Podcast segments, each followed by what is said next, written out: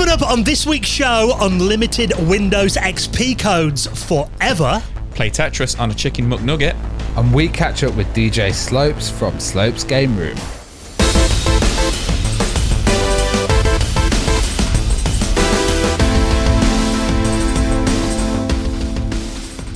And the Retro Hour podcast is brought to you every Friday with our great mates at Bitmap Books. Now, something to look out for coming very soon PC Engine, the box art collection the collector's edition. Now, this comes in a gorgeous, sturdy slipcase and features an exclusive cover illustration by the legendary Will Overton of Rare and Superplay magazine fame, and it also features Will's artwork in a protective dust jacket as well. Now, the thing about this is it's limited to only 2,000 copies, and they will never print it again. So, get full details of that and the rest of their retro gaming collection at bitmapbooks.com and with our friends at PCBWay. Now, if you're working on a retro project over summer, they offer a fully featured custom PCB prototyping service with low cost, fast turnaround quality boards, and they offer services like 3D printing and injection molding, and they're massive supporters of the retro community. So get an instant quote for your project right now at PCBWay.com. Hello and welcome to the Retro Hour podcast, episode number 380, your weekly dose of retro gaming and technology news with me, Dan Wood. Me, Ravi Abbott. And me, Joe Fox. And very nice to have you joining us for our first podcast of June. Of course, the show that every single Friday will take you behind the scenes on the world of retro gaming, bringing on guests on the podcast every week, and the variety of people we bring you on this show. Massive. Anything from developers, company CEOs, artists, musicians, content creators. Every single episode, we bring you a guest in the second half. And of course, the first half of the podcast, that's when we basically save you a bit of time. You don't have to follow all the blogs and Google around and check Twitter every day. We give you a little summary of all the big headlines and the stuff that's been happening in the world of retro from over the last seven days with our little expert panel of uh, geeks, I think it's fair to describe us all as. And um, now that we're well into summer, I'm getting ready for a a couple of weeks away, just getting the Nintendo Switch loaded up with retro games.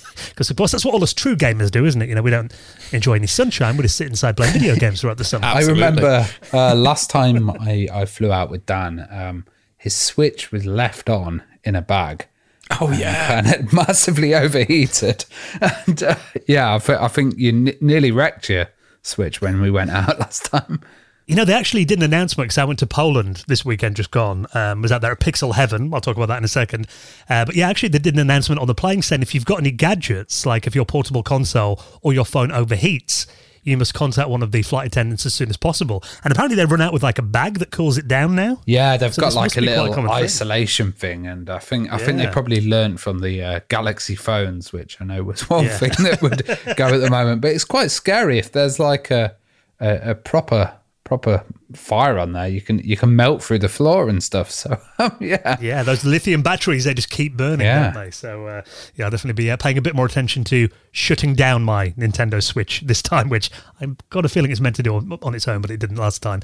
Uh, but yeah, back from a great weekend in Poland. So um, it's, it's really bizarre. And I was saying this to you guys out there over the weekend. Um, for those that haven't been before, a great gaming event, and it's a bit of a, a mixture really of retro and kind of modern indie gaming. Um, loads of people from all around the world there. So it's probably about a thousand people there on the Saturday. It was really busy, but just met so many retro hour listeners and people who watch my YouTube channel as well. And I was saying to you guys, you know, it, it's always surreal when we meet people who know who we are in different mm. countries. I'm always like, how do you know about my? Oh yeah, of course, we put this thing on the internet, don't we? So, yeah, so if you were there over the weekend, it was great to meet you. I, lo- I love that. I can imagine the confusion when when people go, oh, you're Dan Wood from you know. Dan, you know the Amigas, your YouTube channel. You're just there, like, what? What do you mean? How do you know? yeah. yeah. Who are you? How do you know? Um, yeah, it was a really good event. My second time out there in Poland, so um, great to meet so many people there. Have a few beers in the sunshine as well on the Saturday afternoon. That was really nice. And uh, we've got loads more events we're going to be at all throughout the summer as well. I know you're in talk with the guys from Retro Messer in Norway, Ravi. Yep. Maybe uh, you and a special guest heading out there this summer. Of course, your big event in Nottingham. It's all going on. So, of course, if you want to see where we're going to be over the next few months, uh, check your podcast app. Uh, have a little look in the show notes, which I will make sure work on this week's episode of the podcast. Cause yeah, what what, what happened there last week? Because um, usually oh. they're solid with the show notes, and Dan kind of disappeared to Poland, and I got messages saying the show notes aren't working, and I was like, ah, I have to update it all. Yeah, to, to, not to bore people. Basically, I use a service called Bitly normally, which basically shortens the link so they fit in the show notes. Um, and for some reason, last week it told me I was up to my limit with making URLs. So I googled Bitly alternative, and this thing called Sniply came up, and the links all worked fine on Thursday before I went to Poland, and then uh, all stopped working over the weekend. It's guaranteed so, uh, to do that when yeah. you're away. One hundred percent. So uh, I will get those fixed and uh, they will work again. Thank you for all your messages on that. Hopefully it's sorted for this week. And uh, today we're going to be catching up with um, a good mate of the podcast. Now I was chatting to Joe last week. I'm just kind of talking about you know videos and stuff we watched on YouTube recently, and I mentioned that um, DJ Slopes Intellivision Amico video. Just incredible. I don't know if you guys have watched this. It's uh, nearly a four-hour documentary that he's done, and it's the most in-depth thing that you could the most in-depth investigation really into the whole Intellivision Amico drama, I guess you could say, or saga. Yeah, you know what? Um, it, it, I've seen it everywhere. Like you know, so many people were covering weren't covering the drama. There was outlets covering how good the you know the uh, the documentary was you know that Slopes yeah. put out, and the fact that it was like four hours, and I think it took him like five months to make it or something like that It's absolutely fantastic. And uh, it's quite a, a, bit of a sad story from his point of view as well. Like, I don't want to spoil our interview with Slopes, but, um, you know, kind of like where he was at, how he felt when the, you know, the Intellivision was kind of first announced and, you know, his interviews with Tommy Tallarico and all this kind of stuff and how, how it's, you know, how it started and how it kind of ended for Slopes you know, as well. Yeah. And you know, obviously, he doesn't go into too much of that in his his his kind of documentary about it because it's, it's, not about him it's about the story of it and the drama of it and stuff but talking to slopes about it all and you know how you know how he was covering it from day one and he covered it for years and kind of like how he feels about it now and stuff like that it was really interesting to talk to him about it and kind of see his point of view and everything from it and obviously i love slopes videos as well I absolutely love his uh, complete history videos. You know, it, it, yeah. I would just, I just whenever he brings one of them out, I just sit there, especially when it's Sega Mega Drive stuff or Sega, you know, stuff that started on the Sega franchises. Absolutely fantastic videos. He did the Castlevania one, which was absolutely fantastic. House of the Dead one a few years ago as well. So it was really great to chat to him about that because I wasn't on the first interview you guys did with him. Which no, we had him on knocking on for five years ago. Yeah, January 2018 uh, wow. was the last time we had him on. So it was really great to have him on again, wasn't it, Dan? Yeah, and also catch. I mean, you know, the Intellivision Amico. We kind of covered this when it was all kicking off, mm. and it was uh, this concert. Tommy Tallarico. He kind of bought the rights to the classic Intellivision brand. You know, that was um, around in the the eighties. Mm. Originally, that the Intellivision sold 3 million units back then, made by Mattel, and obviously we've covered the original one as well. But this was kind of a, a mission to kind of bring the Intellivision brand back mm. as a couch based gaming console.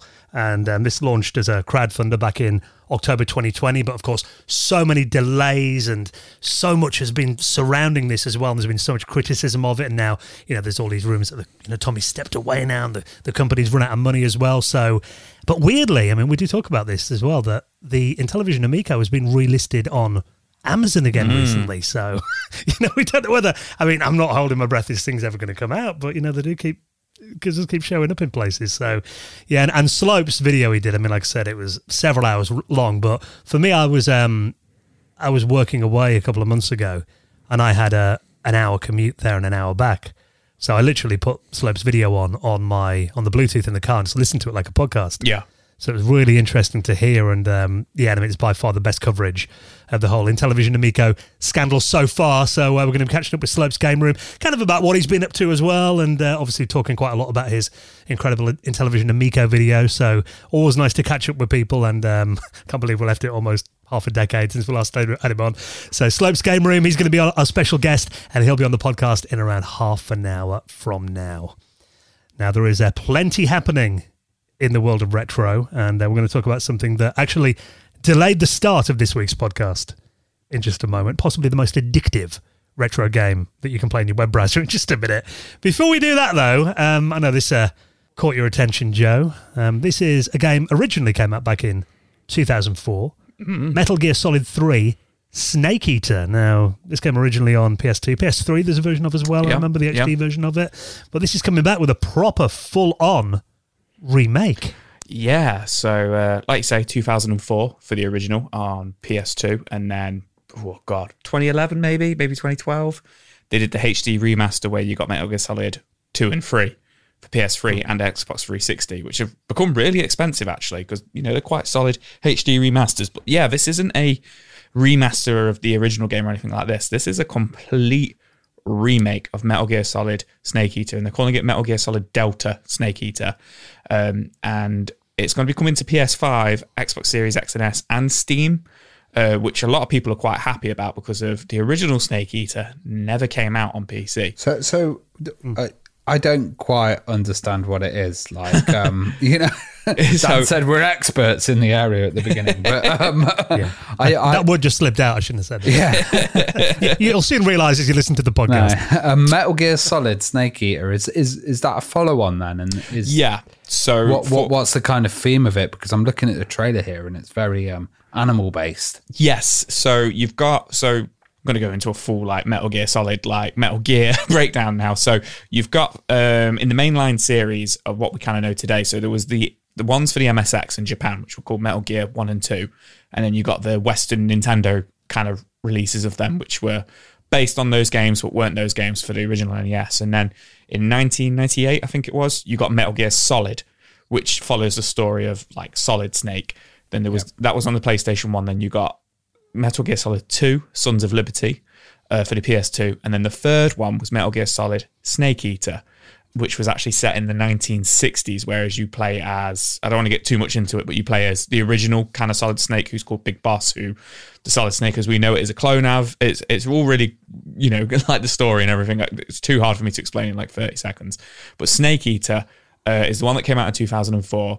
And essentially, you're in the jungle in that one.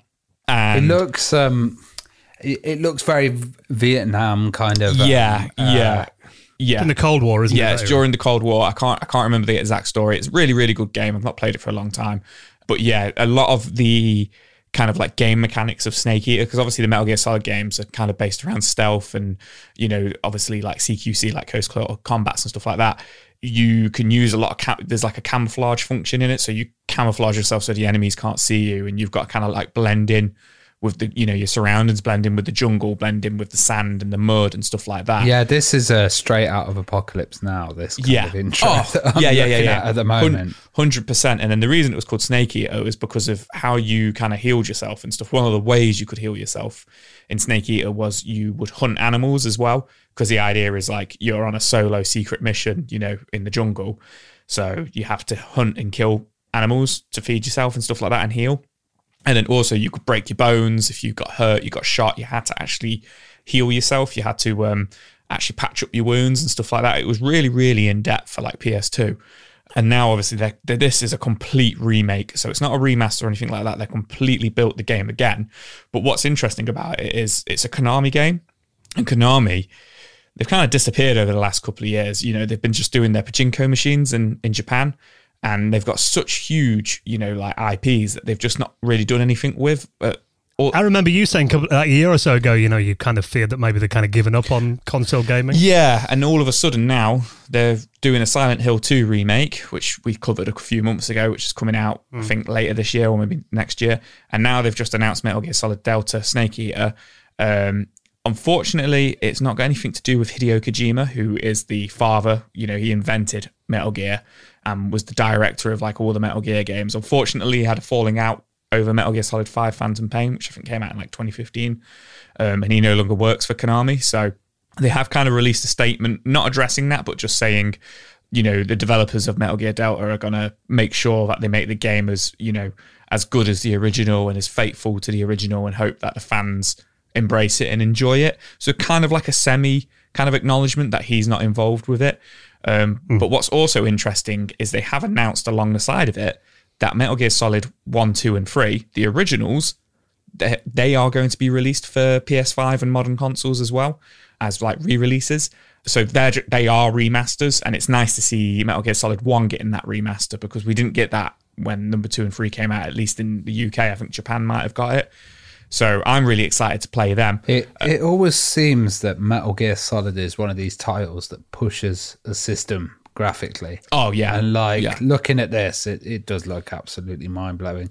And yeah. I like the fact that it's got all these modern graphics, amazing mm-hmm. effects, but it's kind of recalling back to its older, older yeah. kind of roots. Yeah, yeah. Well, I do remember I was reading as well. You know, Snake Eater that was originally meant to be a launch game for the PlayStation Three. Oh wow! Um, okay. But they were working on it for you know because the PS3 kept getting delayed. Yeah. So in the end, they actually moved the development back to the PlayStation Two. Oh, okay. so that's why it was one of those that really pushed the PS2. Yeah. Oh yeah. In terms of graphics. Yeah, graphically. I mean, the Metal Gear Solid games graphically have always been amazing. Metal Gear Solid Four was an early PS3 game in the end, and graphically that looks fantastic. I remember getting Metal Gear Solid 5 for my Xbox One and saying to my brother, who's a big Metal Gear Solid fan, he was always a big Metal Gear Solid fan. And I remember saying to him when Phantom Pain 5 came out, that might have been the best looking game I'd ever seen. That was like, that was mm. next gen. Like it looked, it looked absolutely astonishing, amazing because it's set in the desert and then it moves into the jungle, funny enough. Um, mm. And I remember just, yeah, so you're absolutely spot on there, Ravi. Like Metal Gear games completely push the consoles to their limits usually.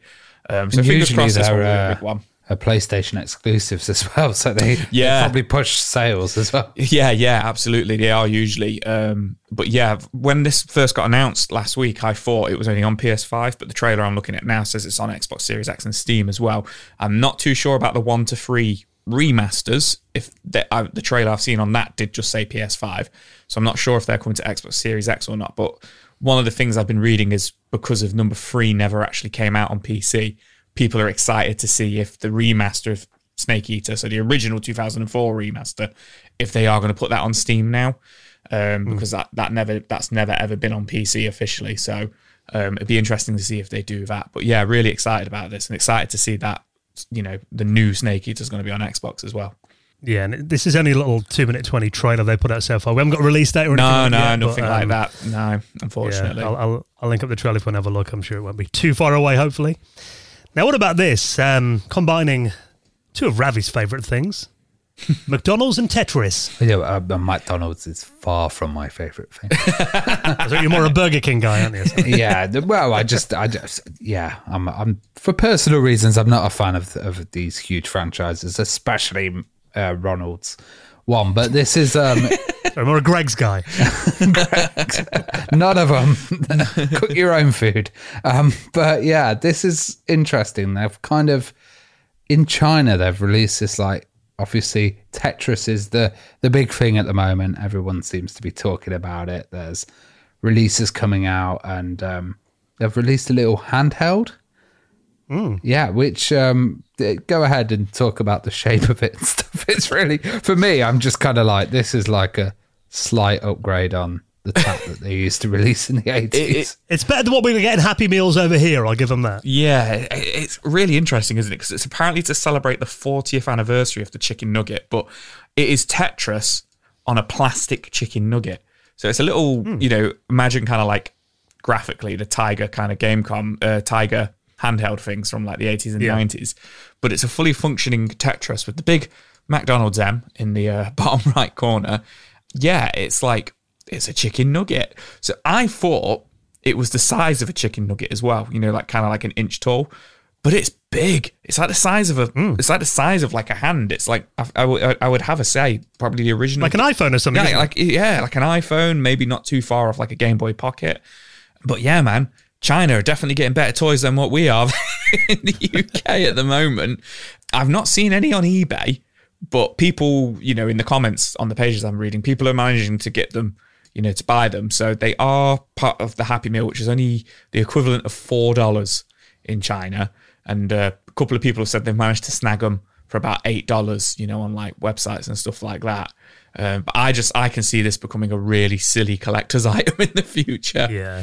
And it's got kind of a D-pad on there as well, so obviously you can kind of move the Tetris yeah. pieces around. But it's also got a, a rotate button as well, a nice big button in the corner. Yeah, which means you, you can only rotate the the Tetris pieces in one direction apparently. Yeah, um, by pressing that button. But also very cool inside the box, you also get a little carry case for it as well. Yeah, you get a, for your, your little console. You get a little carry case, and the box is like the chicken nugget box, which is yeah. quite funny that you get like your 20 nuggets in usually. I just think it's so it's cool, but it's so bizarre. Of like, yeah. I, the only thing I can think of is like what you two said. It's just Tetris is big at the moment. Yeah, you know? it's um obviously they've paid the rights for it. So just mm-hmm. looking at the back, you know, it, it says it's owned by the Tetris holding company. Yeah, and uh, you know, uh, Alexei Pajitnov as well. Yeah, his name's on there, isn't it? Yeah. in the back. Yeah, um, it, it's a piece of tat, isn't it? Yeah, um, that's not very ergonomic. Throwaway. Um, no, no. But I, I, I, if I saw one, you know, for for a fiver, I think I'd buy it yeah. just for this for the tat of it because it's funny. But yeah. And that's the thing. I mean, the fact that we're now at the stage where basically McDonald's can give away video games consoles with a Happy Meal. Well, interestingly, if you look at the history of McDonald's, I've covered a lot of this in uh, in Amiga Addict magazine. You know, they they have a background of mm. of releasing kind of propaganda games in the nineties that were, um, you know, there was McKids, there was there was these like Treasure, environmental Treasure ones as yeah. well. Yeah, yeah. The, so at one point they could probably release a game collection. I think that they have, uh, you know, quite a big back catalogue. Yeah, um, you you know what? They probably own the rights to a lot of those titles. Yeah, you're not you're not wrong actually. Yeah, because there was Global Gladiators, and then there was that was it, Global Gladiators. Yeah, and then yeah. there was McDonald's Treasure Island as well for the Mega Drive, and then they, if I remember rightly, they have actually done the little Tiger handhelds in Happy Meals before mm. as well, like little miniature versions of them. And um, obviously, you've 90s. got like a cool spot, and you've got uh, Seven mm. Up and all of that. So I, I don't should, know. Maybe they should maybe do a they should do a, a junk food compilation for like PS5. Yeah. yeah. But they wouldn't call it junk food. They'd be like, no. Yeah, no. healthy fun food. Yeah, all the kids are getting fat off chicken nuggets. Yeah. Yeah, they always use that word fun. Uh, you know, always annoyed me as a kid. You know, they got like a fun-sized Mars bar or something. They were half the size What's of a fun about Mars it? bar. That wasn't fun. Nothing fun exactly, about it. Yeah, never, never, got that. Yeah. So um, that is very cool. And I think, you know, um, yeah, I've got a feeling you're right, Joe. These definitely going to become collector's items, particularly if they're only available on China. I've got in China, I've got a feeling these are going to be on eBay for like a ridiculous amount of money very mm. soon. So um, yeah, yeah even in even in the eighties and nineties, I remember going to car boot sales and there'd be these people with like Happy Meal toys, and there'd yeah. Be a whole kind of industry in it. It's like Pez or something. Um, yeah. You know, uh, it's like a weird kind of collectible. Yeah, so they are available only in China at the moment by the looks of it. And there's a little uh, YouTube video if you want to kind of watch out with the Tetris plays and a McDonald's McNugget. So I'll link that up in our show notes as well. Now, Windows XP, that does seem to be the operating system that just never goes away. You've got a Windows XP box, haven't you, Ravi? Uh, yeah, yeah, I've got two actually.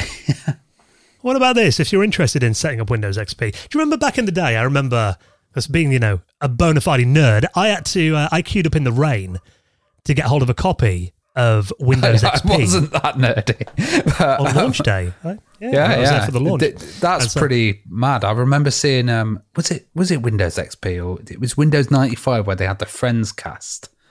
Yeah, that was ninety five. Doing a yeah. whole video of it. Yeah, XP was Longhorn, wasn't it? That was turned into a. No, that was Vista. Vista. Yeah, oh, it was okay. Chicago was a Windows Chicago. XP. The code name. Yeah, I believe. Oh, that might, that might have been ninety five. Yeah. No, Whistler. That was it. Windows Whistler was XP if you're talking code names. Um, but yeah, I remember. Yeah, it was two thousand one uh, October, pouring down rain, standing outside PC World on a Saturday morning, I think it was, waiting for them to open to go in and snag my copy of Windows XP. Now, back then, um, we only had dial up internet. May, may, have just got cable modem in. Yeah, I'm not sure, but I've got a feeling I had to go via my uh, my housemate's computer. We had like a LAN cable where we, we ran it between our rooms, and he had he had the modem connected to his machine, and then I could go online via his. That's the way it worked. But I remember not being able to activate Windows XP online, so I couldn't get on the internet. So what I had to do is, you might remember doing this, Ravi, having to uh, ring the Microsoft hotline and actually put in the numbers in, your serial number, to get an activation code. yeah to make sure that Windows. I never, I never rang those guys. I, I was on dodgy, dodgy sites.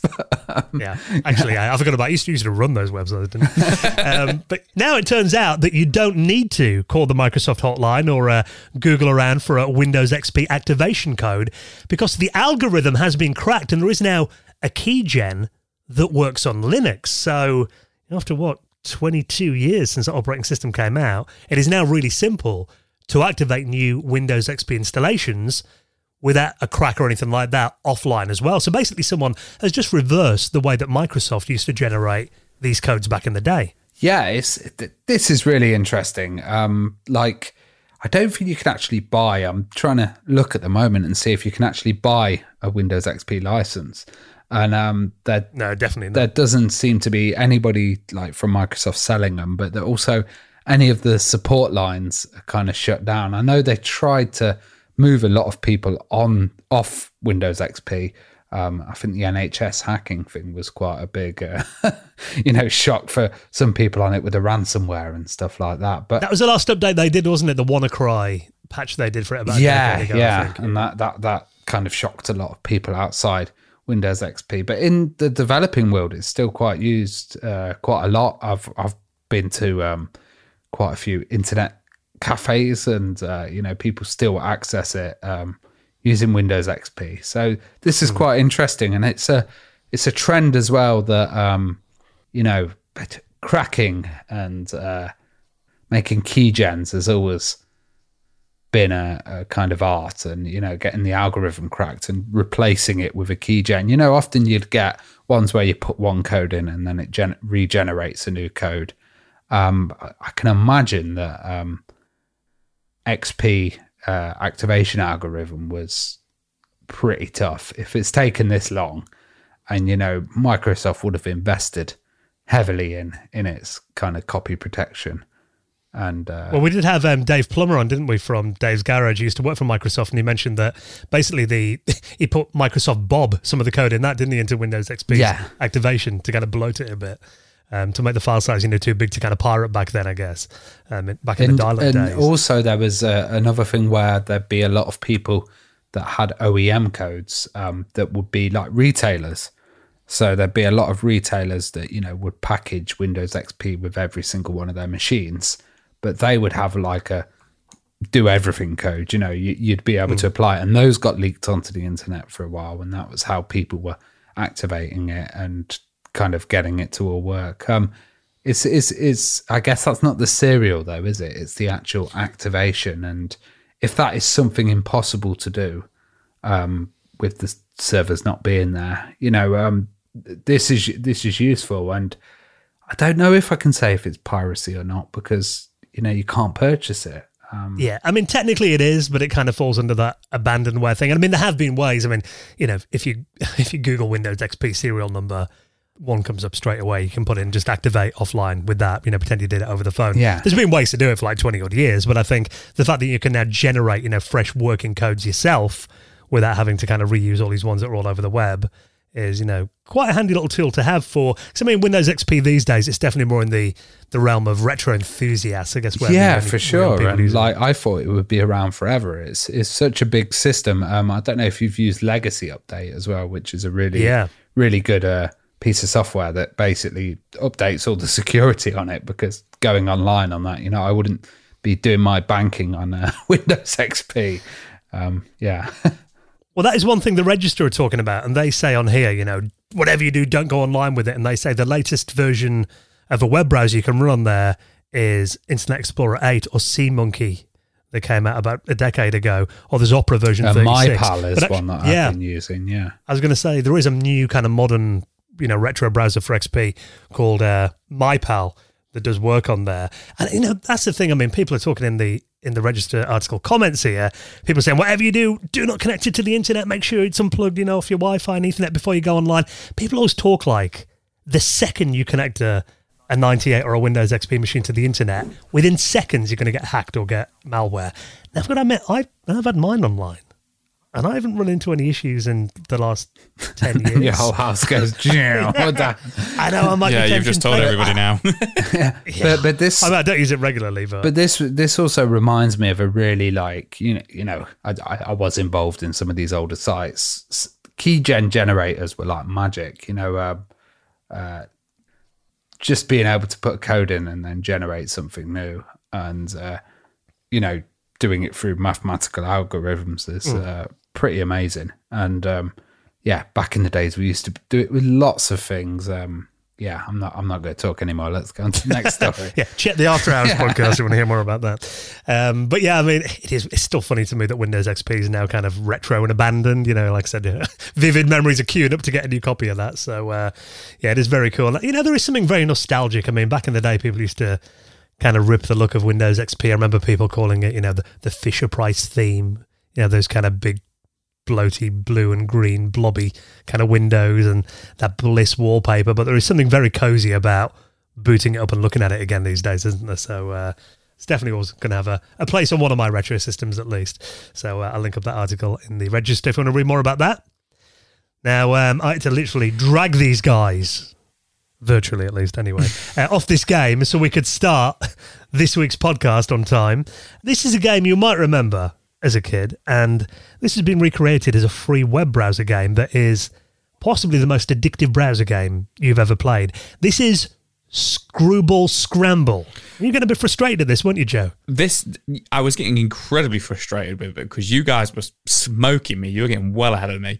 But I just want to say, you know, my entire life, not that I think about Screwball Scramble like every day or anything like that. I don't know why. I always thought it was Screwball Scrabble. yeah, Scrabble's a very different Scrabble game, is yeah. a very different game. Um, but yeah, I grew up with this game as well, Screwball Scramble. Um, for those who don't know, it's it's a, it's a kind of a board game slash toy. It's like a mechanical toy, isn't it? Where you've got to get it's a marble. Is it kind of magnetically based it, as well? Yeah, yeah, yeah, yeah. There's like a there's a timer on it, and it's like you've got to move the uh, the little marble. By, like a pinball, isn't it? Yeah, it's, it's like, like, a, a ball bearing. Yeah, you got to move it from one side of the track to the other, but there's like obstacles in the way, and you've got to use magnets and move bridges and you use the controls of like dials and buttons, don't you, um, to move the ball around. Uh, and it was a really, really frustrating game. And it, it came out in the 70s. And I think to this day, you can still buy it in, you know, toy shops and stuff like that. But yeah, this has been completely recreated to be played in your web browser by a Redditor called Captain, is it Captain E Pepper? Captain Pepper? And uh, yeah, I think it's fantastic. I was fully addicted to this playing this earlier on. You know, you use your mouse to kind of like use all the different buttons and dials and stuff. But I was positively terrible at it. I could not get past the first bridge for a good five, ten minutes. And we were all t- talking uh, on audio before we started recording this. And you guys were like halfway around the board on your first go. you know, um, well, I was I was more of a fan of Mousetrap when I was a kid. Yeah. But, yeah um, I don't think. We, we, had this, but it wasn't called, it was called Run Yourself Ragged in the UK. Oh, was it? Scribble Scrabble. Oh, okay. Yeah, it was an name in the eighties. But yeah, Mousetrap was great. That was a similar kind of concept. But I don't it? think but, it's as fun as this. Like, you know, yeah, just playing this again, it, it, it does seem more fun. And I love these kind of browser based titles now. You know, you're getting emulators built in browsers, and uh, mm. it's it's just really interesting that the browser's kind of becoming a platform. Yeah, well, I mean, yeah, it has been for a while, and I think that's the thing. Just it, it plays these kind of games really well and but I mean they are productivity killers, aren't they? Yeah. the fact that we spent about ten minutes on oh, this before we uh, yeah. started the podcast. So I, I want to say, if you've got any work to do this week, do not fire this up on your web browser at work. Otherwise, it's going to be the rest of the afternoon gone. But yeah, very well done. So I'll link that up if you want to play it. It is completely free. Now, um, this is a legendary game on the Mac that is uh, back again for the PlayStation 5, the old school Macintosh shooter Marathon returns. Yeah, so um, Marathon first was developed and published by Bungie, and um, mm. you know Bungie are famous for Halo, and uh, it was came out in 1994 for the Mac, and uh, it, it, was basically the Mac's version of like Doom or something, wasn't it? It was that big at the time. Yeah, and also it was probably the best game you could get on the Pippin, which was um, short lived. Oh, yeah, I forgot, it, I forgot it came out on that. Yeah, yeah, which was the the, the short lived kind of uh, console that, that that Mac released. Um, yeah, it's it is a really cool game, and um, this looks like they're kind of continuing the story in a in a FPS way. So, like Bungie, they've been really good uh, with Marathon. They've put it out and they've released all the assets and uh, everything for the game trilogy is freeware. So they've mm. also released, you know, um, uh, Marathon 2's code out there and everything. So they've kind of it's not a remaster, or it's not a remake. It's like a a reimagining and trying to get people into this uh, world.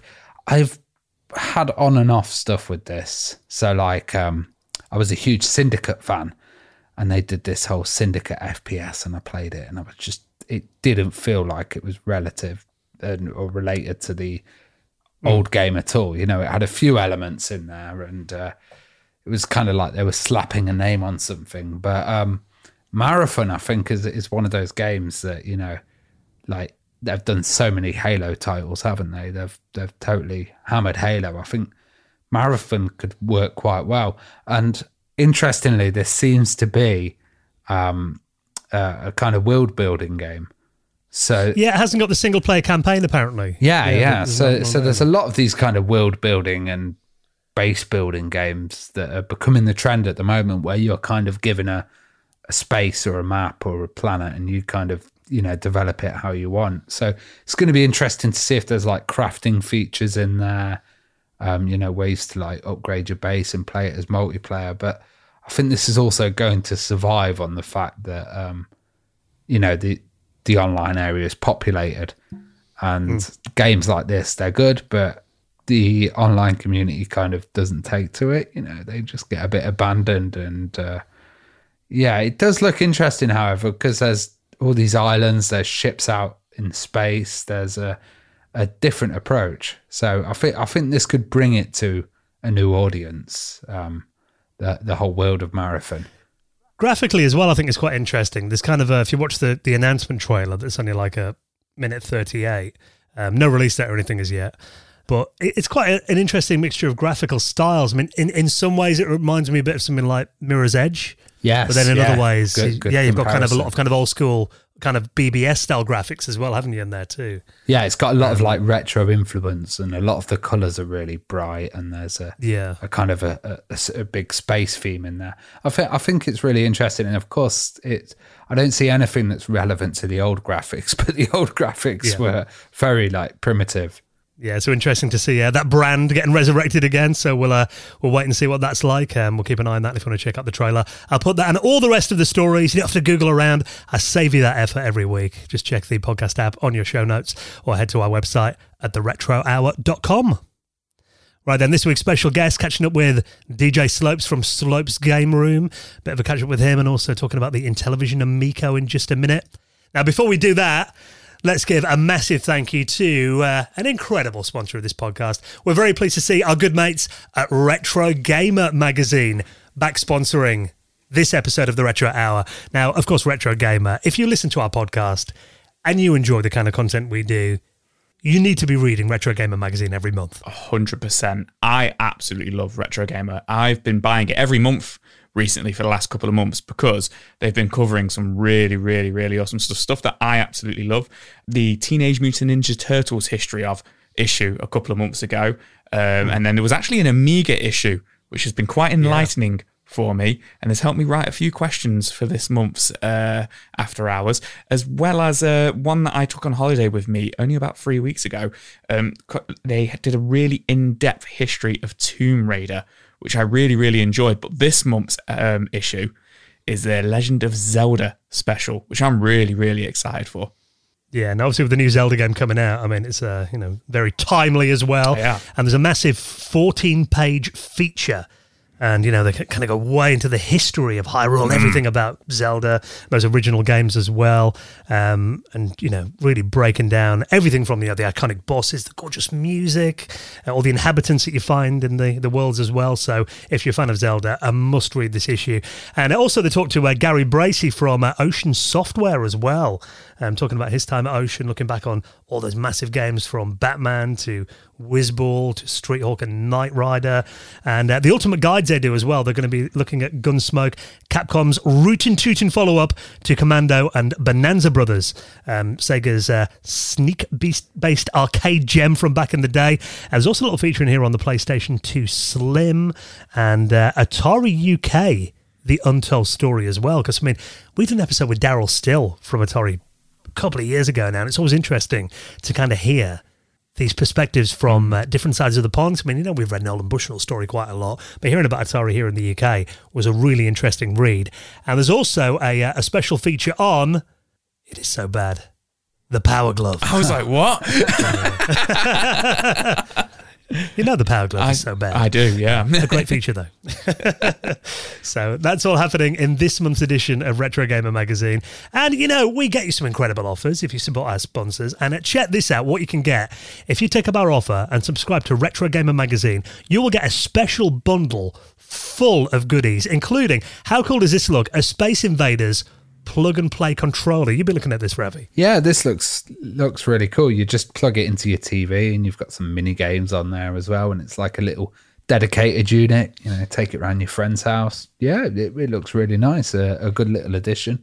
And also, you get um, some of their incredible special editions of Retro Gamer magazine, these bookazines that they do, including at uh, 100 games to play before you die, uh, the retro hardware guide, which uh, you know basically covers all the classic consoles in here as well. The ultimate guide to retro hardware, and uh, I love this one as well. This is the 200th special collector's edition of Retro That's Gamer That's a really good well. one as well. I've got that myself. Fantastic yeah. So much in there. So you get all three of those special editions. You'll get the Space Invaders plug and play controller as well. So really, you need to take up this offer as well. And of course, you'll get Retro Gamer magazine delivered through your door and a digital copy of the magazine too, so you can read it on your iPad or your phone. So all you have to do if you want to subscribe today and take advantage of this incredible offer and be quick, because we always get people contacting us in like a month or two going. I want to take up this offer. Is it still on? We're like, no, no, you need to take advantage of this when it comes out. So head to magazinesdirect.com slash retropod. Now, if you use that link, they'll know that we sent you along. It helps us out as well. And maybe you're already subscribed to Retro Gamer. You can gift the mag to someone else and keep the gift for yourself. So you get six months of Retro Gamer magazine, Space Invaders plug and play controller, four special editions completely free included as well. Head to magazinesdirect.com slash retropod. And a massive thank you to our good mates at Retro Gamer magazine for their support of our show. Now, even though we are into June now, we're going to be doing the May Patrons Hangout this Sunday. Get your head around that. Get your head around that one. Yeah, kind, kind, yeah. kind of my fault. I got stuck at work. And mine. And, and uh, you know, Dan didn't realise how late he was going to get back from Poland. So we did reach out to the Discord, and thankfully everybody forgave us. We are going to be doing this the, last month's Patreon Hangout on June the fourth, but and we are this going Sunday. to do two. So uh, we promise we will do another one in June as well. But yeah, really, really, really looking forward to that. Might show off a chicken nugget Tetris uh, if I can get my hands on one. we got like three days to get hold of one then. Um, so we're going to be doing that. Basically, we'll invite all our patrons on with just Geek Out. It's going to be happening this Sunday night. So if you want to join us for that, uh, all patrons are welcome. So a very good time to sign up. And also, if you uh, join us as a gold tier member or above, you will get uh, a download link to uh, 35 episodes of our bonus podcast, which is the Retro Hour After Hours. And uh, the latest episode is a Mastermind special this is where we really quiz and grill each other, isn't it? Yeah, we uh we, we missed the Christmas quiz, but um, no, I came up with the idea of us kind of like all doing a specialist subject and then answering, you know, 25 questions on that specialist You remember Mastermind on TV? It's still going, in it? This. That's the one. That's it. Copyright, quick, quick. but yeah, some really, really uh, interesting results, and uh, it was it was a real giggle. It was proper fun one that was. And uh, we did all poke fun at each other. I won't say much more, but yeah, really, really, really, really outstanding questions on that. Some real tough ones as well, and some real funny ones, wasn't there? Yeah, and, so, yeah, very- and like backing us on Patreon is just fantastic. It helps us run the show, but also you get all that extra content. Um, you also get a mention in the Hall of Fame as well with my awful singing, and you get um, exclusive access to our Discord server as well. So there's some rooms in there just for backers where they have chats and uh, you know we discuss stuff about the show. It's it's it's really awesome, and I just kind of love the community behind it. And uh, thank you everybody for supporting the show. And also, you get uh, an extra 10, 15 minutes of news just for our patrons there that we do go. every week. Yeah. And we're doing that in just a minute as well. But uh, let's hear Ravi's lovely singing and welcome our latest patrons this week into the Hall of Fame. Hall of Fame. And I'll let you guys induct our two new members this week into the Hall of Fame. Take it away, Joe. Uh, Andreas Sunna and Kev Sanders. Thank you so much for your support. And if you'd like to join our incredible Retro Hour patrons community, all the details to sign up right now are on our website at theretrohour.com. Right then, next, talking about the Intellivision Amico and a catch up with our good mate, DJ Slopes from Slope's Game Room. Next on the Retro Hour podcast.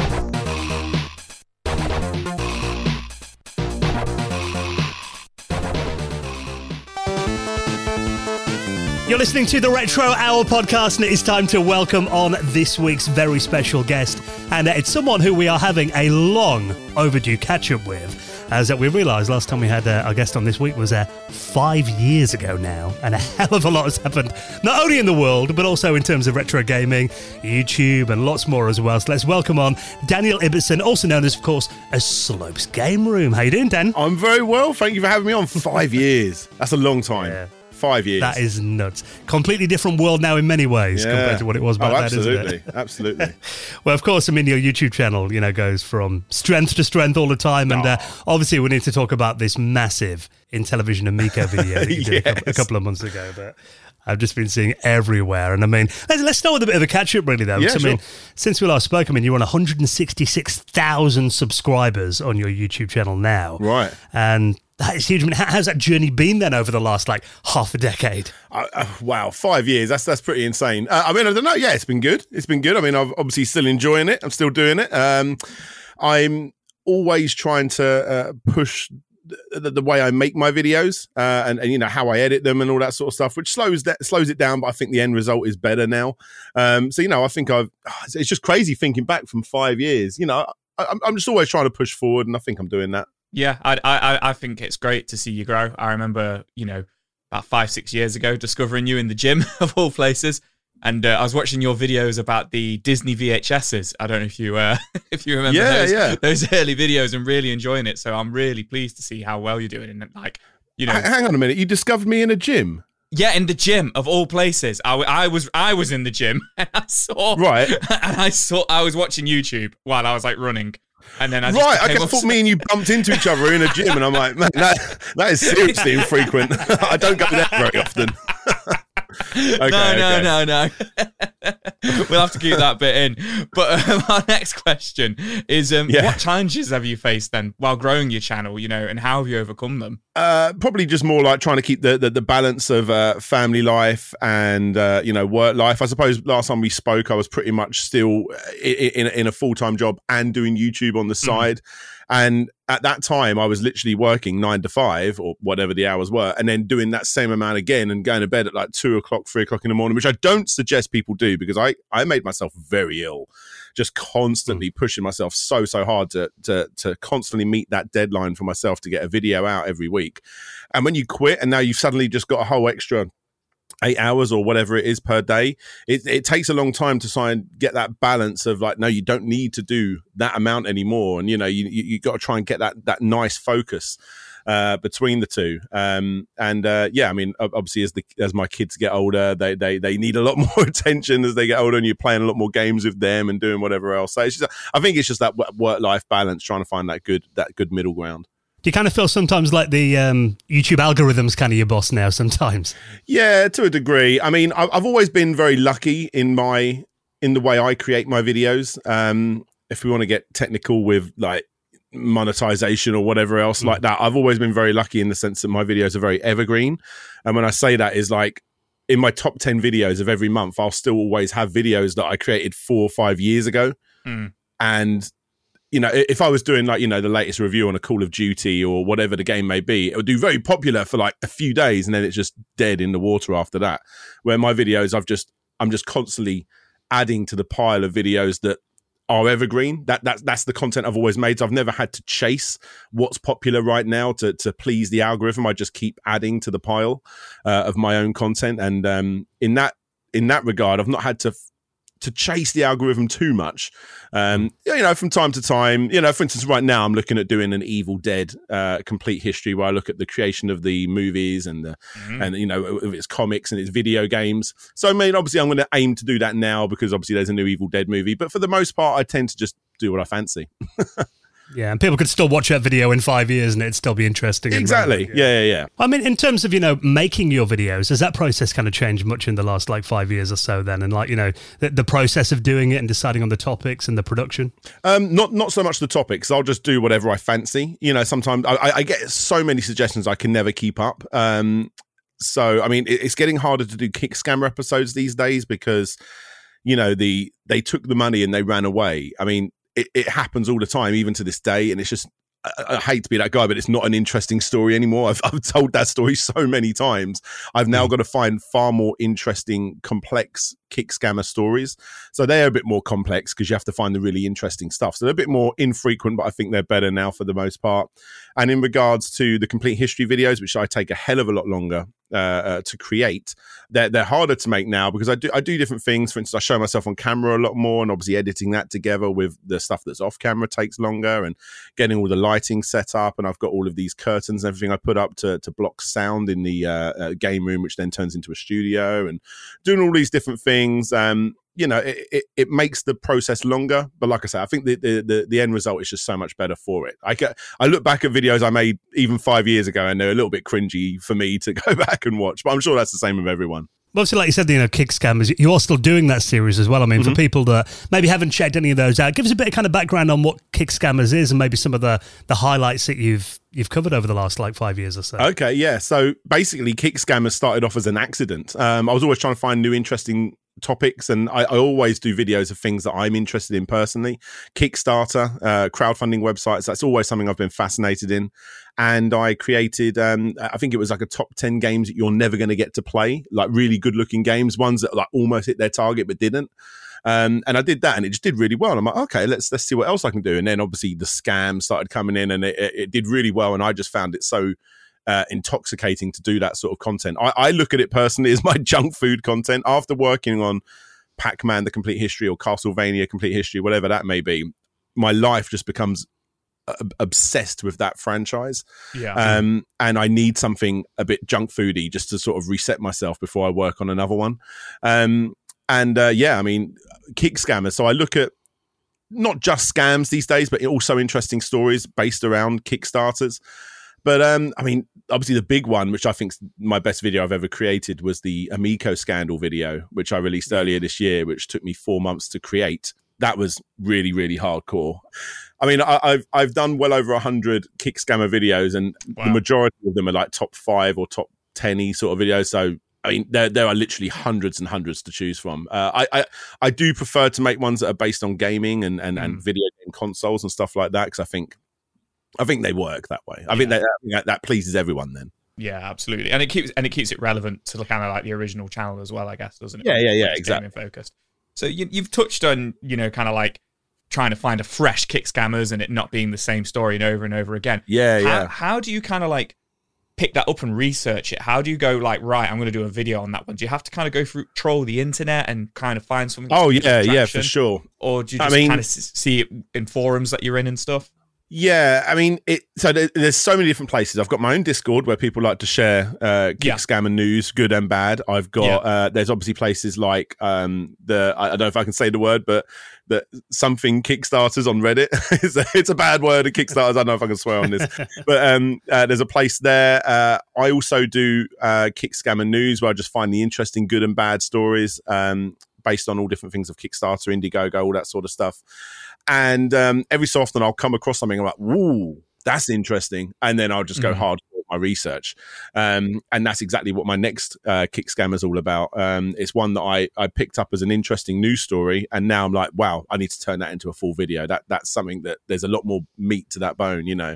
And that's all about. Um, give you a quick brief history on this one. So uh, there, there, there's a Nintendo Switch and, and, PlayStation 4 game called The Outbound Ghost. And by the time this comes out, that video should be released as well. But the idea of it is it, it was so heavily badly ported due to the popularity they got on Kickstarter by a new publisher, uh, by, by a publisher called Digerati, that by the time it came out, it was just completely unplayable. It was an RPG, and every time you had to fight someone, you can imagine pretty much all the time, it was like a 14 second load. It oh, was just, wow. it was absolutely horrendous to the point where the developer had to DMCA his own game to try and stop people buying his own game to try and get all of this cleared up. So you can go and buy a game right now that you can't buy digitally on Steam, uh, mm. Switch, PlayStation Market, all that sort of thing, because of what happened on Kickstarter. So there's another example of they didn't take the money and run. This is just a really good, in well, not good, it's a bad, but it's an interesting story to to document. That's fantastic. So, has any of them mm. ever t- reached out to you? You know, you kind of you do a kick scammers video, and then you know they reach out and they you know kind of maybe have a go at you, or even kind of try and say their side of things. Has that ever happened at all? It, it rarely happens but yeah, it does happen.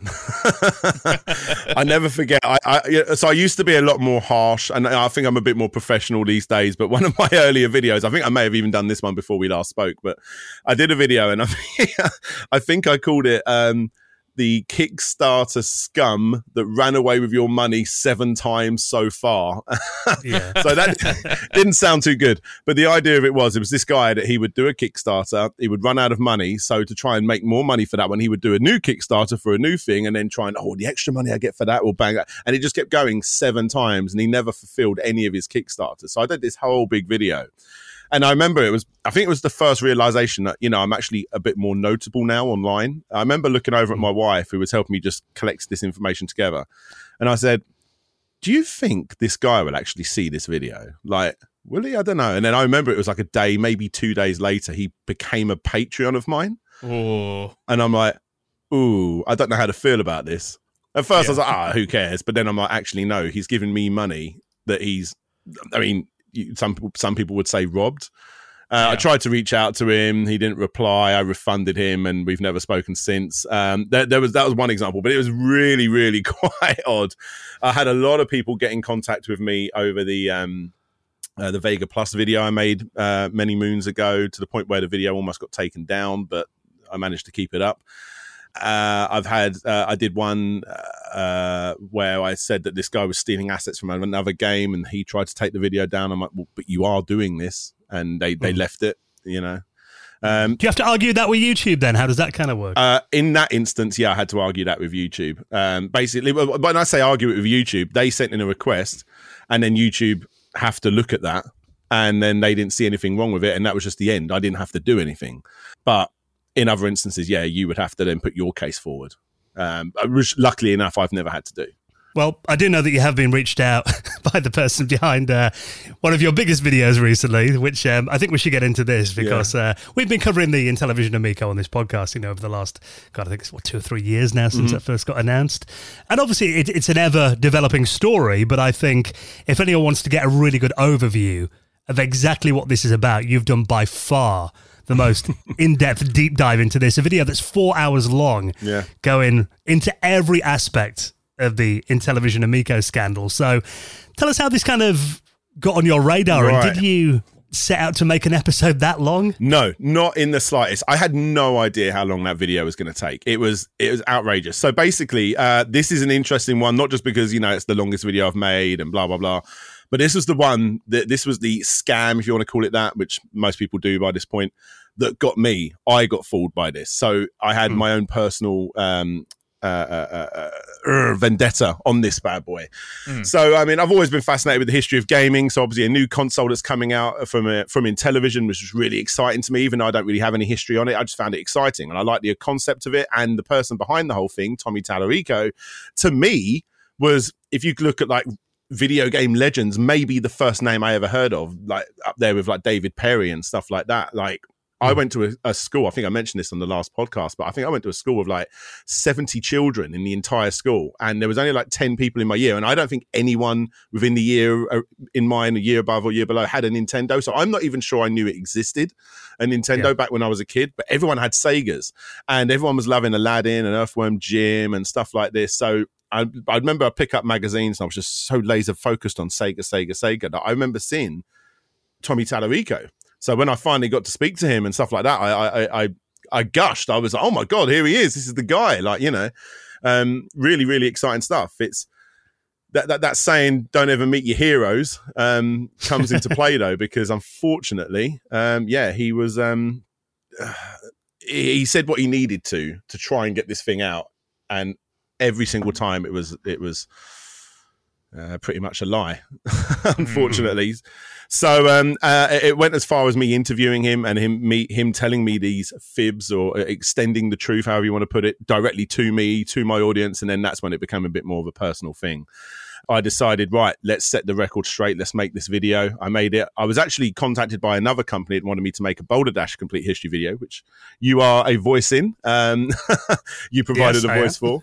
um, and I was like, you know what? No, I need to have a break. Let's do this this Amico video. And it ended up being a four month thing. It was the most research I've ever done for a video by a country mile. It was I, I you know I, I, was losing sleep over it. I was dreaming about Tommy Tallarico and the Amico. Like it was like my my my my life became Intellivision Amico, and now I'm I think I'm I'm, I'm officially obsessed with that system. Give give me one of those over a, over an Xbox any day of the week. I, am so obsessed with it. Um, I've not spoken to him since. Many everyone asked that as uh, as he reached out. no, he hasn't. We have definitely stayed very quiet since that. But uh, yeah, he did make all the promises that he'll come to the UK and I'll give you an Amico and you can play it with your kids and all this other stuff. And yeah I'm obsessed. Now. You know, the whole thing to me is just fascinating mm-hmm. because obviously there's the the whole kind of why behind it, which yeah. I still can't get my head around, obviously. And the fact that I, I, don't know if you're the same, but I mean, I especially since I watched your video. Mm. I actually do kind of want one now. Oh, like, if they release that, I'd probably buy one. Oh, 100%. Uh, 100%. I know I've got like the, the whole YouTube thing to fall back on, and that's why it's interesting. But like at the same time, I'm so fascinated by this. Mm. So fascinated. I, I mean, yeah, I'm gutted. Say, I'm gutted. I've never played one. I, I, I, almost got a flight recently to go play one. I was that obsessed. I know I know someone that has one, and I almost oh, wow. flew to them to go to quite a way as well. I mean, our next question was going to be: Were you a believer initially in it? You know, did, did you believe in the project? Mm-hmm. Were you excited for it to begin with? Like, I, I guess the whole thing. It's just so sad. I guess. Oh, know? it is. It is big time. Since uh, that video's come out, I've been contacted by quite a few people. Um, uh, not not directly from Intellivision, but like mm. from other people that were like, oh, we we were actually going to get paid to create a game for the Amico, and it just they never paid us. So here it is on Steam, and it's just now dead. And it's just like, well, this is so sad. Everything about it. Uh, yeah, I was hundred percent a believer, but back when it was originally announced, I mean, it was like hundred and fifty pounds or something like that, or one hundred fifty dollars to that equivalent, um, some, something around that mark. And I'm like, for that, I'm still. If that system still came out and it had what it, you know, those initial games for one hundred and fifty odd quid, yeah. I, I, I, would still believe in it, but unfortunately, over time, you know, the price has gone up. Those um, I mean, there was 157 games he teased for that, mm. which has got to be the greatest video game launch of all time, surely. Mm. Yeah, yeah. I think the Switch launched with three games, didn't it? Yeah, yeah. was it N64? I think had two, two in the UK yeah, or something yeah. like that. Yeah, Pilotwings yeah. Mario 64. Yeah, yeah. This was going to be coming out of 157 games, or, all within the first year or something to that effect. He just constantly teased every time someone said like, "Oh," I mean, there was absurd ones like Kool Aid Man. Oh, I used to love Kool Aid Man on the Intellivision. Funny you should mention that. I'll leave it there. like, what does that mean? What does that mean? there was just so much of that. And um, yeah, the amount of research, it was just, I remember just scrolling and scrolling. And every day you're like, okay, that's another 20 games to add to the list. You know, yeah, it was, uh, it was pretty hardcore. Now it's interesting you mentioned that you, you, know people who've actually got some because there are some working units out there in the wild. There is are, that right? There are, and these these do probably work. They do. And that was my That's issue. People always, you know, when people said like this doesn't exist, it's a scam, and I'm like, but it obviously does exist because people have gone to events and played on it. So mm. it can't be a scam. People have played on it. But it. That's that's the big question. What is it? You know what is inside that unit? And that's the thing that no one knows. Um i mean well we we, we have a good understanding now. It's an old mobile phone chipset that's worth nothing. Mm. um but um, at the end of the day these these systems do exist. There are two youtubers two very small youtubers that actually have test units. And uh yeah yeah yeah. So th- these things are out there but um, I mean, I, I, would love one so much. I look forward to seeing the prices of those on eBay in like ten years. yeah, well, I mean, I mean, I, I, think there must be about between about fifteen or twenty odd out there, unless they've made more since the um, days where they went around and showed them. Well, they're taking pre-orders again on Amazon. Do you think it'll ever see the light oh, of wow. day? No, no, no, no. Uh, within the last 24 hours, I don't know if this is going to be mentioned in your uh, podcast earlier on in the news section, but uh, they've just put out their first announcement um, uh, their, their, sorry, their first update uh, within the last, I think it's like nine months since they've done an update. And that's primarily mm. telling people that these games are coming onto other systems. And you've also got Amico Home, which is basically their way of saying that these games are going to be coming onto mobile phones as well, which is stupid because that was the thing they used as marketing you don't want to be on your mobile phone. Play on this. You know, people are so secluded mm. on their mobile, phone, and now they're coming out on mobile phones. And the version that I've very luckily been able to get a copy of is is for PC, and that's coming out for the Switch and the Xbox, and that's Shark Shark, uh, and also Astro Smash is coming as well and these were uh, the free packing games. And the sad thing about it is they're really good games. I've well, I've only played Shark Shark, but it's a really good game. It sucks. Yeah, actually, you've actually just done a video about that, haven't you? Which will be out by the time we um, we release this episode. Yeah, yeah, yeah. So give us kind of the lowdown on on Amico Shark Shark. Then what's what's it like? Okay, so if you look at it the same way as Wii Sports, there's really not a lot of beef to me, sport, uh, Wii Sports, but it was a good party, fun, like multiplayer game. It's the same with this. There's only 12 levels in Shark Shark, but as a multiplayer game, as long as you have people of the same level as you, you're going to have a great time playing Shark Shark. It's really good fun. But you wouldn't want to spend 350 quid to, to play it. You know, it's, it's, as its own game for a Switch. If it's like a tenner, maybe I don't know how much it's going to be, but if it's about a tenner, it'd be good fun. Um, for people out there that don't know, it's kind of like feeding frenzy. You control a sh- you control a little fish. You have to mm. eat the fish that are smaller than you, dodge the ones that are bigger than you, and that's kind of it. But obviously in multiplayer, everyone's just trying to fight each other, and there's a shark that comes in and annoys you and chases the one with the lowest score. It's a good fun party game, kind of like a Mario Party mini game, but like one of the one of definitely one of the better ones. I mean, do you think there's actually space in the market for systems like the Amico and you know like the new Atari VCS as well. Because I mean, you know, when they first were announced, I must admit I was a bit skeptical as to like who's going to buy these mm-hmm. systems. I mean, but like you said, you know, 150 quid, I'd probably take a punt just in case. Yeah, you know, it's a bit of an impulse buy then. But do you think there's room for like you know new consoles? No, I mean, for people like me and you, yeah. Like I, I'd love one because I just find it so fascinating and weird, and I love collecting oddities. But no, no, I mean the, the, marketing was going to be going to like religious shops to try and tackle that sort of thing because it's all family friendly stuff. Or it was going to go after mums and it was going to go after nannies and um, uh, in nursing homes. It's kind of like how the Wii did, but the difference is the Wii's also got that you know the incredible library of Zelda and Mario games and God knows whatever else, and and the Amico just doesn't. It's got the fun party games, but I mean, who's going to spend three hundred and fifty quid on that? And I always thought it was strange as well because I mean they're, really pushing that on like the couch gaming aspect of it. Which don't get me wrong, you know, I'm, I'm a fan of couch gaming, but there are plenty of games on the Switch. You know, you can sit down and play yeah. Mario Kart together on your couch. You know, oh, it's, it's, not a unique thing. Yeah, absolutely. Yeah. Me, me, and my kids play um, play on the Switch all the time. Four players on, like I say, Mario Party, Mario Kart. Like Mario Kart is perfect. I've literally got a, a, properly young daughter of five years old that can't control it at all. But you can add all these handicaps to help her out, and then you can make it make it harder for the old for the for the for, you know for us the parents.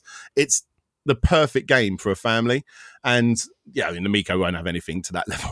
I mean, when did Tommy first reach out to you? Then were you quite surprised when he got into? Um, I actually, uh, how how which way did it go? Uh, I reached out to him first. He'd he'd seen my videos. I'd seen him comment a few times on my videos, and it was always mm. funny if you say the name Tommy Tallarico in a podcast. And I had a very small podcast at the time, like thirty people watched it maximum.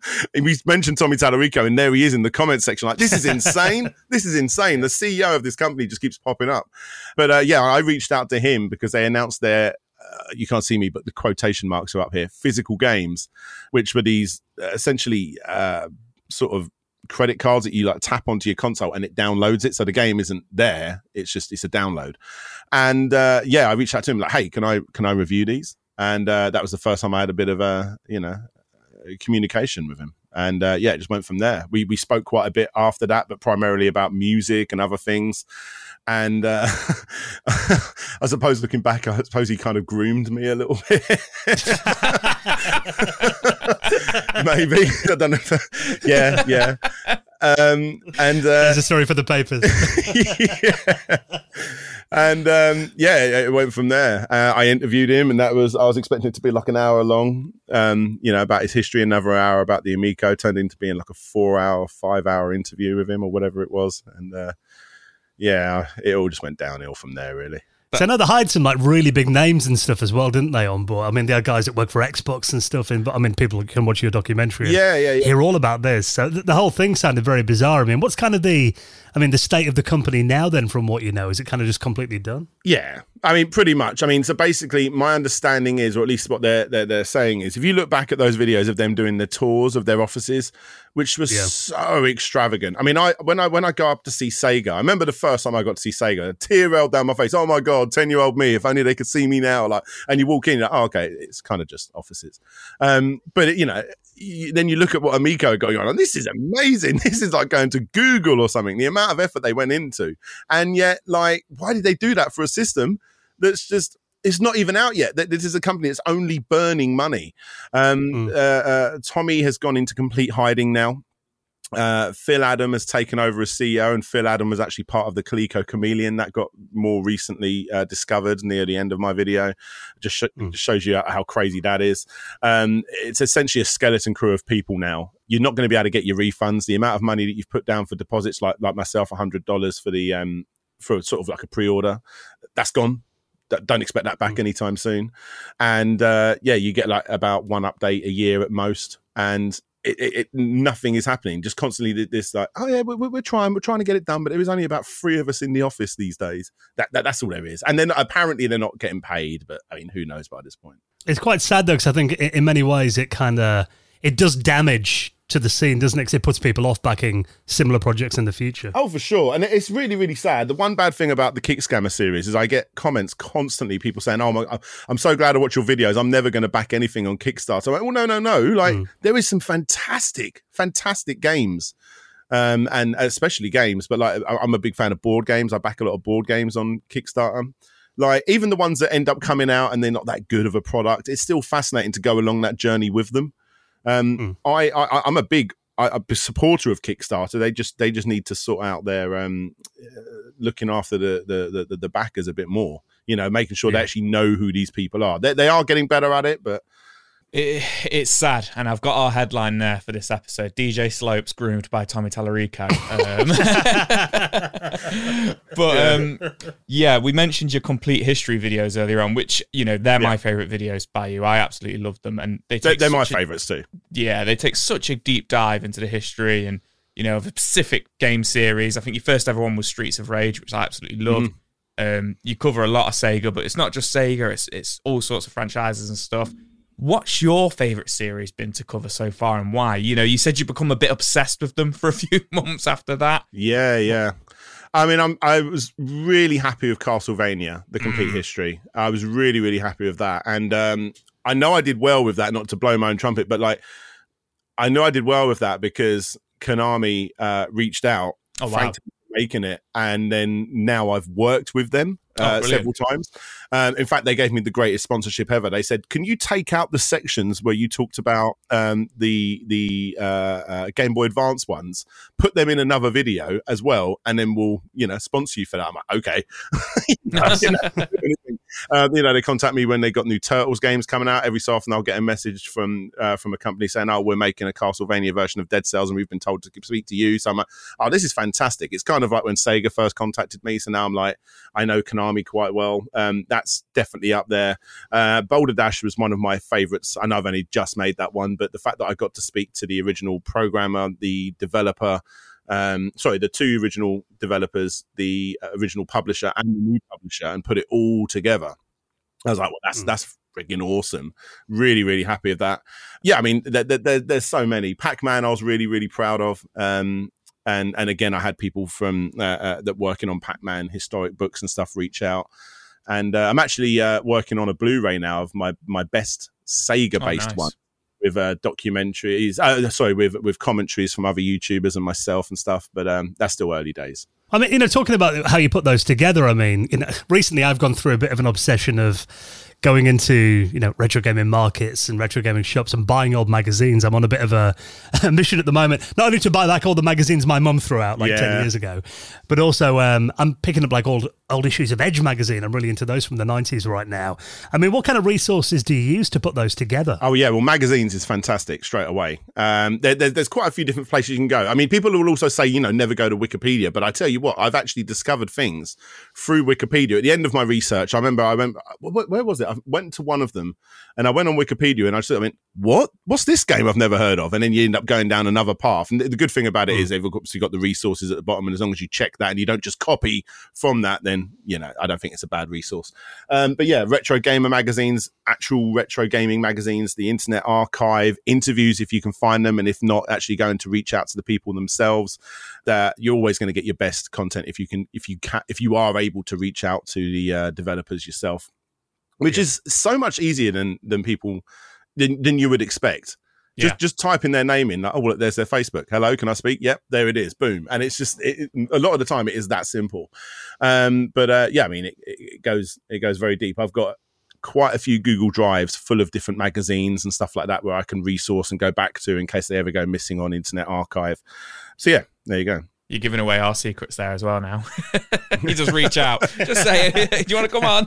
yeah, that's the thing. It's like you know, often yeah, really, that person said yes. Okay, great. You know, yeah. yeah. People are often interested to talk about what they've worked on. I, I, think you're fine. Oh yeah, for sure. I mean, you know, for the most part, people are proud, you know, of what they've done. Yeah, yeah. I mean, I, I, there's only there's only been a couple of instances where people are like, and it's normally when I've spoken to a, tried to reach out to a couple of Japanese developers. I know once I, forget his name now, but the creator of Power Stone. I tried to reach out and said, look, hey, can I interview you and, and talk about Power Stone? Because I want to do a Power Stone complete history. And he just will not talk. You have to mm. go through all of the, uh, the, the, the correct means of speaking to mm. it? It's Capcom, I think it is. Yeah. Um, yeah. I'm like, okay. I mean, it, and, and, it, and then it doesn't go anywhere. But uh, it only rarely happens. Yeah, I've been trying to get someone on this podcast to talk about Rise of the Robots for the last five years. Right. no one's getting back to me about that one. So. yeah. didn't. It wasn't. I wasn't a part of it. Please, no. Yeah, yeah. no, the game's game. got it wrong. I was never involved. Yeah. so, um, what other channels have you been checking out recently? You know, other YouTubers you could recommend?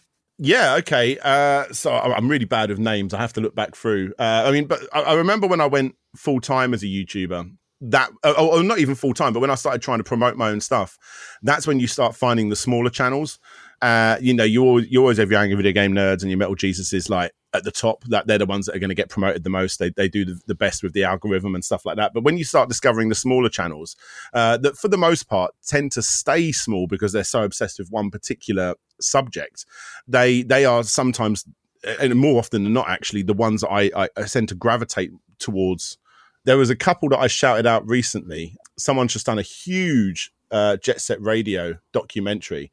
Uh, so it's the Masterpieces series. K is they, mm-hmm. uh, very small channel. We're talking 3.1 uh, K subscribers. They've just recently done a, a I think it's like a hour and a half, yeah, an hour and a half documentary on Jet Set Radio Future, all about how impactful that game was. And I was like, I think that's so fascinating. The amount of effort these people go into on one game, it just shows because they've got so much passion on that one game you're going to find way more information out on a tiny channel like that than you would on a big channel that covers it. Um, also, uh, the the Haynes the Hansen Zero One uh, done a video all about drum and bass music in in video games and the and the rise of drum and bass music all the way from the Ridge Racer days and up. Um, I found that absolutely fascinating. There's a couple of good suggestions for you. Yeah, Kutski, uh, the, the, the famous DJ Kutski, he's got his own uh, retro gaming channel now as well. I'm checking him out quite awesome. a bit. But uh, yeah, I mean, there's there's a few suggestions for you. Yeah, I mean, you've actually done some videos, haven't you? Like recommending YouTubers that have got under 5k subs. Yeah, yeah, yeah. You've done a few of those in the past, and uh, I, I, found a few great ones through your videos on that, which you know definitely worth checking out. Oh yeah, it's a great thing to do. It, you've always got to spread the love. I, I do it now via my social medias uh, because then I can get a lot more out more frequently throughout the year. Uh, because I mean, mm. those videos, you know, they, they they don't do well for the algorithm and stuff like that, but I still want to be able to promote these smaller channels. So yeah, I do it via social medias and the uh, the YouTube community tab. In terms of you know gaming and your console collection, I mean, mm. how's that kind of changed in the last five years or so? Are you, are you, still much of an active collector? Have you got any new additions? Um, yeah, I mean, my, my favorite system is the Mega Drive. I get games for it quite infrequently, in all honesty, because I mean they are just mm. shooting up in price. Mm. Games that I mean, uh, Sonic and Knuckles, like my all-time favorite game. I mean, that was sixty pounds on Japanese import, and now it's like closer to two hundred, and that was only in the space of a few years. It's crazy. It, it's absolutely uh, uh, uh, ridiculous. I mean, I for the most part, I'm playing indie games um, mm. uh, for like the Switch and stuff like that. I've got I've got a stupid Switch collection, close to 200 physical games. Most of them are the collector's sets, so they're like stupidly big, and you got that tiny little cartridge inside the huge box. Um, but uh, yeah, I mean that that's I don't collect as much as I used to because for the most part, I just need to when I'm getting the footage, I'll, I'll, I'll, I mean, I, I will rom it for the most part. In all honesty, I know it's probably yeah. blasphemous, but it is. That's that's how it goes. Looks a lot easier on you know easier to capture and looks nicer on screen as exactly, well. Way, exactly. So, what advice would you give to somebody who's interested in starting a retro game collection in 2023, other than don't? oh yeah, or I mean, be rich. I I don't think there is really. I mean, mm. I mean, I mean, I was going to say yeah, just don't. Yeah. But what I will say is when I sold all of my Mega Drive games, but basically I sold all my Mega Drive games as a kid to get mm. a Dreamcast, which I was always yeah. gutted about because I probably I probably sold fifty games for fifty quid um, yeah. to get that Dreamcast, and then I probably spent that on controllers or something or VMUs. Um, and then I just started going crazy, just buying anything I could from boot fairs, and then I didn't know yeah. what I had. So now I just buy games I want or I mm. need for a video. Mm-hmm. Um, and because of that, I'm a lot more connected to my collection. I know everything that I have. You know, there's no like, oh, I need to look and see if I've got that game. I know, I've got a smaller, but I've got a way more refined and loving collection. So yeah. I'd say if you want to collect, just get the games you want to get and uh, just just just go from there. Yeah, I get what you're saying. So I, I, went through a process of just literally every time I saw like PlayStation 2 games were, you know, they're still quite cheap, but they were dirt cheap like a decade ago. Mm. And I go into like That's Entertainment and our local video games retro shop that we had in town in Nottingham, and I'd just buy the shelf full of PS2 games. Yeah. Hadn't heard of half of them. I'm like, just to have them because they're two or three quid, but now half of them are like in, in my shed or in the attic and don't even ever pull them out that it's taking up room. Yeah, yeah, exactly. And and it's good for people out there to actually play the games that you know they want to play. I mean, I, I remember when MVC was going down and they had with their Dreamcast games for a pound each. I bought every single game I didn't have, and I guarantee you some of those games to this day. What 20, 20 years later, something like that, I still have not played. It's just because I, I'm not interested in football games or I'm not interested in whatever the game may be. But I just had to have it for my collection, and it's such a it, it, it's not the way to go about collecting, in my opinion. It's yeah, it's nice to have another blue spine on your wall, but at least, but yeah, nowadays I just buy the games I want. It, mm. it's interesting. I think the entire most of the community seems to be going that way now. You know, mm-hmm. there, there was definitely that stage, and I'm I'm same as you. I used to go to the car boot sales and just buy everything, buy everything just to have it on the shelves. And now yeah. I've boxed all of it up. I've not sold it, but I've boxed 99% of my collection up because of my daughter came along and everything, and it's had to all go in the attic. And now I just have my Mega Drive collection out, and I will buy a game every couple of months that I want to play for the Mega Drive. Oh and yeah, it was the the Ecco the Dolphin video that was the big mm. turning point for me. I um I created uh you know not not the the first Ecco, but I made an Ecco the Dolphin complete history video. Yeah, and I was like, you know, what, I need to buy a copy of the game so I can hold it and stuff like that. Um, and uh, yeah, I bought it, and then I went and put it in the box, and I was like, "Oh my god, I already own a couple of copies of this." I just didn't know what I had because I was just yeah. buying games all the time. So I was like, "No, let's just sell the lot." Um, mm. Yeah, there you go. And I think in terms of like the prices going up, I mean, Joe and I were talking a couple of weeks ago that we're looking at the prices of like you know the Sega 32X, oh. and Joe, you, you, kind of feel like you've missed the boat on getting yeah. one of those now, don't you, Joe? Because the prices have gone up so much. They've, yeah, they've gone up so much. Yeah. I remember um, it's it's absolutely insane. I mean, I bought 25 years ago Knuckles Chaotix for 15 quid, uh, and that is a 200 to 300 pound game now. The really annoying thing about that is I, I, was, I, was, moving house at the time and I had to sell a few things. So, like, okay, I'm going to sell that, which is a real shame because I generally quite liked it. And I sold it for like a hundred and twenty pounds or something like that. Uh, and then the next week they announced Sonic Mania and all retro Sonic games tripled in price. Oh. And I was like, literally a week later, and it was all in box and everything. Manual looked like it'd never been touched. Yeah, you never know if there's a right time to sell though, do you? It's nah, a very nah, exactly. Uh, I mean, I've got Streets of Rage free on my shelf. It's probably the, the it's definitely the, the worst Streets of Rage game out of all of them. Yet mm. it's worth stupid money now, like a few hundred pounds. Yeah, it, it's insane to think that. that that's just sitting up there. That that thing under the big thick layer of dust. It's nuts. it's nuts. I I always look at them and I think that's my uh, my that's my daughter's uni fees. you know, oh, 100%. Yeah. That'll pay for my funeral when I'm 80. like, yeah. Do, yeah. do you ever fear that the bottom will drop out the market and will be worthless in like 20, 30 years? I don't know. I really don't know if it will. I, I, I feel like everyone keeps saying this, but I, I haven't seen yeah. it happen yet. I mean, you know, mm. it, it's just getting more and more popular because more and more people are able to get online and see it. You know, from back in the day when you didn't have as readily uh, everyone wasn't readily accessible to the internet um, then it was only really popular if you found uh, or worth a lot of money if you found someone that was willing to spend that money but nowadays you will always find someone that's willing to put down stupid money to get it over someone else so i, I just can't i can't see it going down i mean even even switch games um, some of those are, are, stupid money now. Skylanders, mm. can you believe Skylanders, the most throwaway game of like the last decade potentially is worth almost 200 pounds on the switch because it was a mm. rare game and it's like that that is a system that's still still popular to this day bonkers. I mean, in terms of you know getting away from the screen and getting out and about. I mean, obviously in this uh, you know post-pandemic world, events are back on yes. again. I saw that you were at um, OLL in, in Norwich a couple of weeks ago. I mean, any more events that you're planning on getting out to over summer? Oh, I definitely want to go to Play Expo, but I think that's more in October. Summer, summertime's yeah. my, my, my, family time, so we'll, we'll, go to the Netherlands. There is a big retro gaming uh, museum there somewhere, so I'm going to try and visit that but yeah, I'm, I'm all about the family in the summer. Go out on holiday, go to Disneyland, all that sort of stuff. but, Have a bit of a break from it all. Yeah, you need it now. Oh, for you? sure, for sure. Yeah, uh, we went out to Florida last year and it was awesome. And now I'm just like got to go see more of the world. Yeah, yeah, no, one hundred percent. I mean, in terms of your channel and anything coming up over the next couple of months, anything you're working on now that you can tell us about? Uh, well, yeah, I've got that Switch game. The the what, what have I called it? I've called it a really good clicky title. What is it? The the the Switch game that Kickstarter destroyed. That's what I'm working on now. Like, nice. Uh, but other than that, I want to work on like an Evil Dead, and then I'm going to start looking into my next um, uh, complete history.